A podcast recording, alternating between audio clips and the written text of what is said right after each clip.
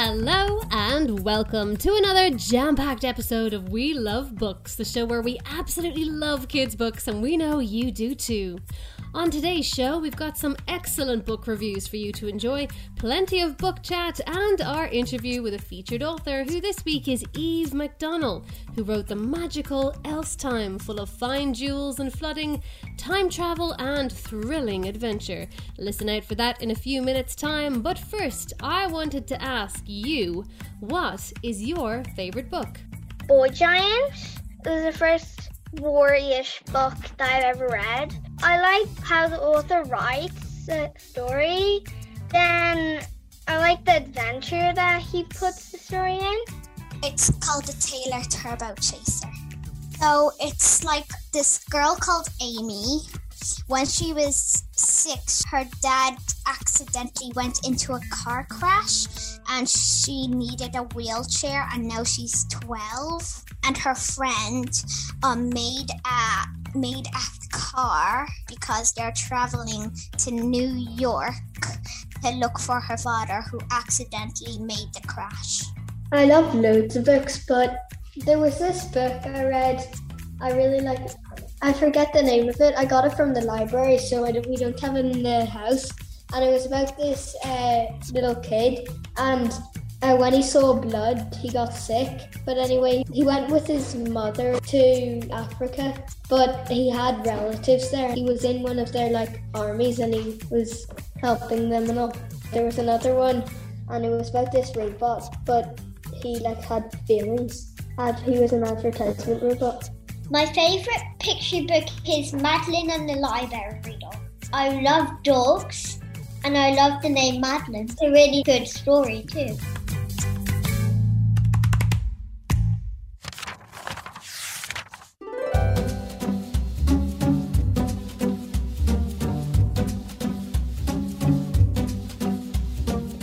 Now on We Love Books, it's time for We Love Reviews. Today, 10 year old Eli read Gordon's game Blue Thunder by rugby legend Gordon D'Arcy and the hilarious Paul Howard. Here's what Eli thought. Hi, my name is Eli Curley and I'm 10 years old. My review is about Gordon's game Blue Thunder by Gordon D'Arcy and Paul Howard. It's his second book. It's about young Gordon D'Arcy playing rugby for Leinster. He's still in Clongowes and it's also about what he gets up to in the Heineken Cup.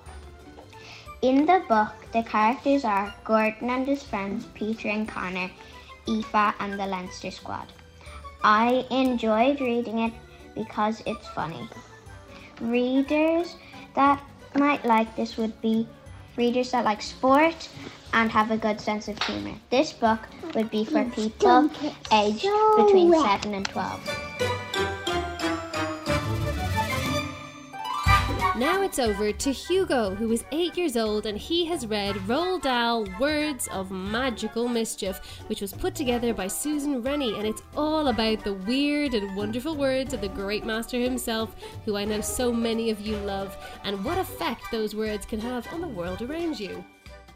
Hello, and my name is Hugo, and I read A World of Magical Mischief by Roald Dahl. It's about different magic that are featured in Roald Dahl books. From the BFG to the Magic Finger, the book discusses the methods of magic they use. I enjoyed it, but I thought it was a little short, and I was very familiar with the magic already, but I am a very big Roald Dahl fan. I think it will be good for Roald Dahl fans and those interested in magic. This book is good for people from 6 to 8 years old. Bye.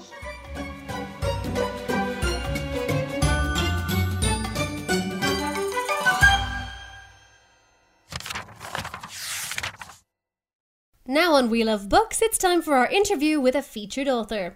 Eve McDonnell wrote the fabulous Else Time, which is full of magic and wonder, and she did so because a fortune teller told her it was her destiny. Gripped already? Me too. Here's Eve telling us all about how she got into writing, taking a little bit of a roundabout route. When I was in school, I entered the Texaco art competition and I won. I didn't come first, I came third. That's a But huge it- competition. It, it was a huge thing for me, and absolutely, there was a big party. I remember we had to go to the Burlington Hotel, as it was called back then, and we had a big meal and a big celebration. And it sort of firmly put me on a path from then on in. I was going to be an artist. So everything I did from there, you know, led down that road. And I went to secondary school, studied art really hard, loved it to bits. And then when I left school, I went to art college. So I was definitely on that road. And I got a job then when I left college in graphic design, which was great fun because you're designing everything from soup packets to soup, crisp bags, actually, was a big thing. Monster bites, I remember doing those. Then I kind of felt one day that all of my creative juices were sort of being used up in work and I wasn't really enjoying it anymore. So I actually left working in, in design and kept my art to myself. So I kept my painting going at home. So that's how I started off, letting the old creative juices flow. But I think if you have a creative bone in your body, and I think all of us do, it's important that we actually let it do what it needs to do. And that means it's important to do your sketching, to do your writing, to do your singing, or whatever it might be, because it actually lifts your spirits. And if you don't allow yourself to do it, it can actually make you feel like you're missing something. That's so true. You had a bit of a change of direction after a meeting with a fortune teller. I did. I went to see a fortune teller not too many years ago. I'd kind of gone down the art road for a long, long time, but this fortune teller, in the middle of a conversation, started to say, Right, right, right. She was shrieking at me, Right, right, right. She was looking at my pen in my hand and was sort of saying, Write that down. Don't forget this. So I still have a little piece of paper that says, Write, write, write on it. And I went home. Um, now, I was going to listen to this lady because this is the lady who uh, decided one day I was going to have twins and I thought she was absolutely barmy. And as it happened, a few years later, along came the twins. So I had to listen to her. So I sat down that evening when I came home and opened up my laptop, blank page. And of course, looking at a blank page is very similar to looking at a blank canvas. So I went through all the emotions of where do you start? And then I said, look, I have to start somewhere. So I started to write a few bits and it was dreadfully boring. So I opened up a new page and I said, I'd love to write a children's book. So I started scribbling. My twins were probably, I don't know, about five at the time. So I started to write a little story for them. And I'd say I was one paragraph in and I ran into the kitchen where my husband was and I was literally dancing, saying, Oh my goodness, I have just found what it is I want to do when I grow up. Now, the only thing was I was well grown up at this stage, but I decided I was going to be a children's writer there and then. And once I was on that train, I was not going to get off, not without a fight anyway. And so, was that the first time you decided to be a children's writer? Because that's amazing. It was. Yeah. Now, I granted, when, when I looked back, Neve, I actually realized that writing played a huge part in my life. In every job I ever did, I was the one that people would go to saying, you know, we need a presentation done up. Um, um, you know, would you say something about this and say something about so I'd be putting the words to those presentations or if there was a really difficult letter to write to somebody I would be the one to put it together so there was always writing in my life and when I look around my house there are poems and funny short stories or whatever hanging on the wall and I have a cupboard full of journals that I used to write when I was I think I started when I was about five Wow. um, and then I really got into it when I was about eight. And then by the time I was about 11, instead of just writing, you know, the way you haven't paid per day in your, in your diary. I had moved on to big, huge, massive journals that I'd write 10 pages a night. I would have hair clippings in there, fingernails if they fell off. I would have a feather in there if I found it that day. Everything in my life, newspaper clippings about what the top 10 uh, songs in the charts were, everything about my life put into these journals. So I was writing daily for all my childhood. But I obviously been because I went down that path of being an artist, it never really occurred to me that there was this other side, another thing I could do. So it was great when I did find it, and and I was I can't even describe the happiness I felt when when I actually realized this is what I'm supposed to be doing with my life. you know, you have to kind of, in one respect, put what other people might think out of your head. And if you write something or draw something that is true to you, that you really, really like, and you have got the feeling out of your head and onto that page the way you wanted it to be expressed, then that is all that matters. And if you are happy with it, that's 90% of the job done and you should be proud of it. And of course yes it's a craft you know like anything you have to learn your craft. If you want to learn how to play the piano you're not going to be perfect on day one. It's going to take a lot of time before you can get to a point where you can actually sit in front of somebody and do a concert. So yes you know i had to work very very hard. It didn't all happen overnight. And when i look back now to that first paragraph if you like that i wrote that day after seeing the fortune teller of course that's not going to be published you know, I had a lot to learn, but that's what you do. There was actually a quote, I'm probably get it a bit wrong here now, but it's by Roald Dahl. We all know who Roald Dahl is. And he said that if you are interested in something, no matter what it is, grab it, hug it, go at it full speed and love it, but above all, become passionate about it because lukewarm will never do. So if your readers find that, hey, do you know what? I like writing, really, really go for it. Or if it's drawing, go for it and just give it your all. You never know where it might end up. You never know. And authors always tell me that the only people who don't get published in the end are the people who give up. And I always ask authors to give us a writing tip for kids. You've kind of done that there. That was mm-hmm. an amazing tip. Is there anything else you'd say to kids who are dreaming of being a writer? Well, I'd say two quick things. One, I know they've heard before, and that is read. Read everything. Read all around you, not just the stuff that you like, but read um, other things. Pick up a graphic novel if you've never had one before. Try different genres. You know, you might like humor one day, but go for something slightly different the next day, and just see where your heart lies, so that you know who it is you want to write for. The second tip is find a tribe. Try and find people who also like to write, or if it's drawing or whatever it might be, to be able to kind of knock ideas off each other or send each other a few paragraphs every now and then, it's hugely important because writing takes a long time to get it right. So you do need that little bit of encouragement along the way. And sometimes people who don't write don't quite understand. Um, you know, when you keep, you know, half your brain is thinking of your story the whole time. so they might not be, be able to listen to it all the time. So if you have writer friends, it really, really does help. And there are writing clubs out there now, especially for the age group maybe of eight plus. There are plenty of writing clubs um, that you can join. And even today, you know, on screen, you can do them. You don't have to sit around a table. So you can do them um, on Zoom, which is great crack. Yeah, that's amazing. And what kind of books did you love when you were a child? Well, now there's the thing, non-fiction mainly. I my I, I, remember we used to have this traveling salesman who used to call to our door. He'd sell these great big leather-bound encyclopedias, the whole set, and you'd buy the first few one week, and then a few weeks later you'd come back and you'd buy the next set. And they were beautiful to look at. And inside, some of them were like really old, um, so they would have been secondhand, but they had the most incredible illustrations and facts. So I used to read them from cover to cover. And then when it came to fiction, I suppose my absolute favorite book has to be The Wizard of Oz. And believe it or not, that was printed first, I think, in 1900. Um, and even to this day, it's one of the best stories. I absolutely love it. I must have read it I don't know, 50 times in my life. I still do read it. I love, I can see the pictures in my head. I can nearly draw them for you. They're absolutely beautiful. And it's 10 times better than the movie as well. There's so much more in it. So I think that type of book really started me thinking, oh, there's more to reading than just facts. Yeah. Um, and I discovered then the Tintin books. Do you remember Tintin? Oh, I love this. Is going back a while. Yeah. yeah. They were also collectible. You see, this is the thing. I didn't have to just have one, I could have 20. Yeah. So that was a real pull to me. So every time we went to a bookstore, everything else was just pushed to one side. I just wanted the next Tintin book. Um, and Asterix was the other one as well. So graphic, they're called graphic novels now. We, we didn't call them graphic novels then, but um, yeah. So that's what I used to read when I was young. Um, but to, you know, I always tried to remember when I'm writing, I tried to think back to the feeling I had when I read my favorite book. So that wonderful moment when Dorothy opened the door and stepped out into Oz, that lovely magical feeling. So when I'm writing, I want that to come across so that my readers will go, Oh, I'd love to be there, or I can imagine that, and try and bring that magic into it as much as I can.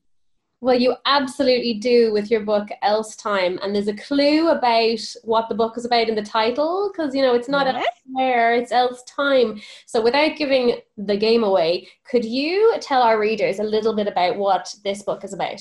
You're right, it's a time travel book and it's based in two different times. One is 1864, so we're going back quite a bit, and the other is 1928. And it was inspired by a real life tragic event, which was the Great Flood of London. And that happened in 1928. So if you go back to 1864, there was a little boy living there called Needle Luckett. And Needle was a thing called a mudlark. So what that means is he would walk along the river shore and he would have his eyes down all the time looking for treasures and he would search for treasures so that he could actually sell them and make some money. And that's how people used to make money back then in the 1800s so needle the mudlark um, had a special gift. He used to be able to put a treasure in his hand and he'd be able to actually feel the treasure's history. He'd hear its story inside and the colder the treasure would feel the older the treasure would be. But one day he's walking along and finds a piece of treasure that is actually hot, too hot to touch. And he figures out that it is actually treasure from the future which is kind of hard to imagine. How did it get there? So he has a uh, wonderful pet crow, and he discovers, with the help of his wonderful pet crow, that this piece of treasure is actually warning him of a flood that's going to happen 64 years into his future.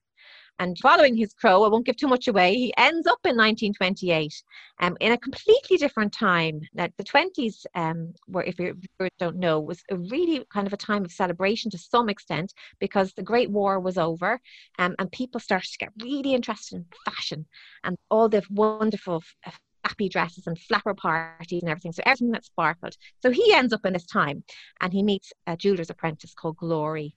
And Glory has one hand and is having fierce difficulty doing her job, which is to be a jeweler's apprentice. As you can imagine, it's not easy. So between the three of them, they have a job to do, and that is to try and save the people of the town of this big flood that they believe will happen. And that's where the adventure basically begins there's adventure in it there's magic in it you know there's there's fantasy in it so it's a kind of a mixture of things um so i kind of hope it appeals to everybody really I wanted to ask about the historical side. How much research did you have to do because it's based on a real event? I'll tell you how I came across it because it, it was quite a funny story, um, a serendipitous story actually. Um, when I was trying to come up with this idea for Else Time, I had needle in my head, obviously, because you know I'm I'm a treasure hunter myself. I love to to to look for treasures along the beach or along um the, along a riverside, and I'm forever picking up bits and pieces. So obviously that's where he came from. Um, the crow came along because I had gift bearing crows visit my garden one day, and they still deliver on occasion.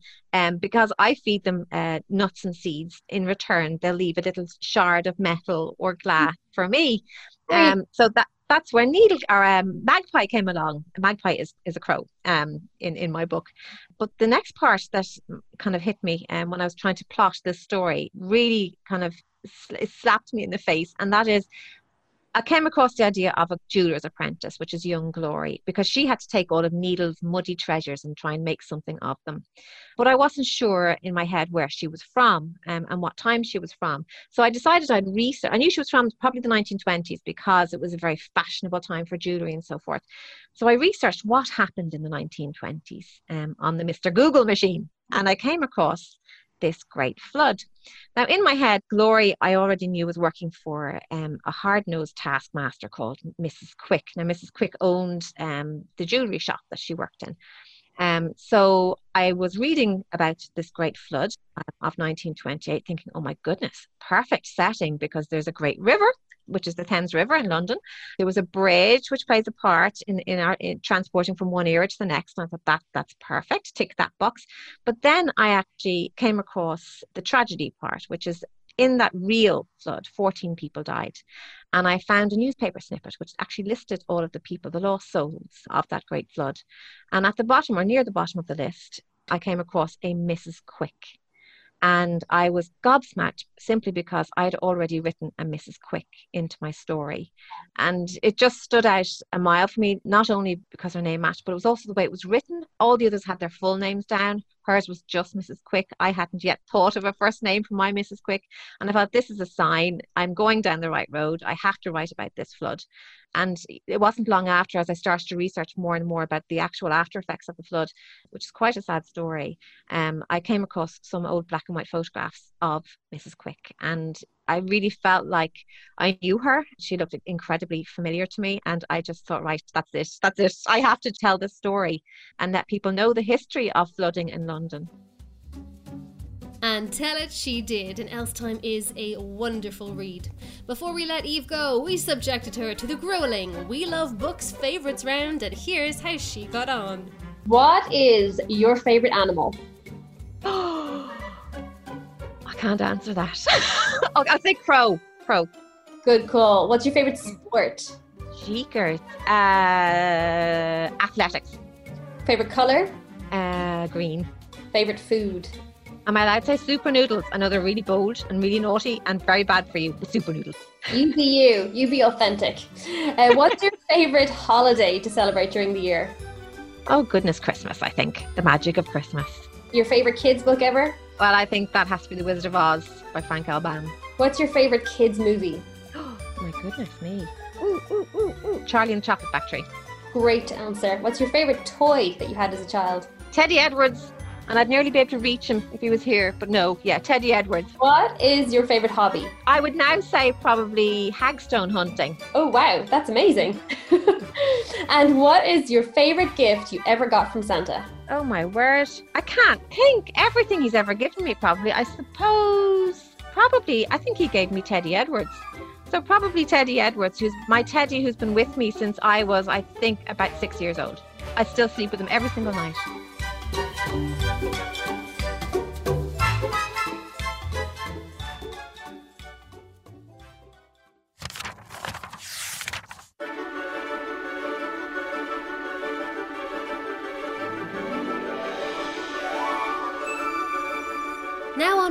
Books, I wanted to know what kind of books would you guys write if you sat down to write one tomorrow? Today, eight year old Luca weaves a, gripping tale of a king, a princess, and a mystery man. Well, it'd be like, let's say, this wealthy king, um, he would have his daughter, like, so one day he'd be, let's say, like, his daughter would be taken, and he would set off for a big journey. He'd bring his army, and every day someone would, well, fall out of the army.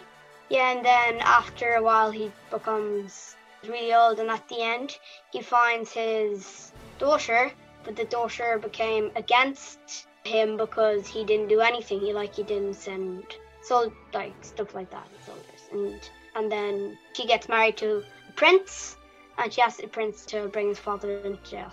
I would call the book Mystery Man. A mystery man would have like taken his daughter. So the king would he would be very rich. He also like didn't give money to the people in his in the village. And well, like the mystery man, like nobody would have ever seen him before. He would just like sneak into the castle and take the girl in her sleep. A bit like adventure and there's a problem which gets solved. I would probably have a series of books. Yeah, and then like it would continue how he escaped from jail and how he regains the confidence of his little daughter. At the end of the whole of the series, him and his daughter would live happily ever after, and then the mystery man would strike again.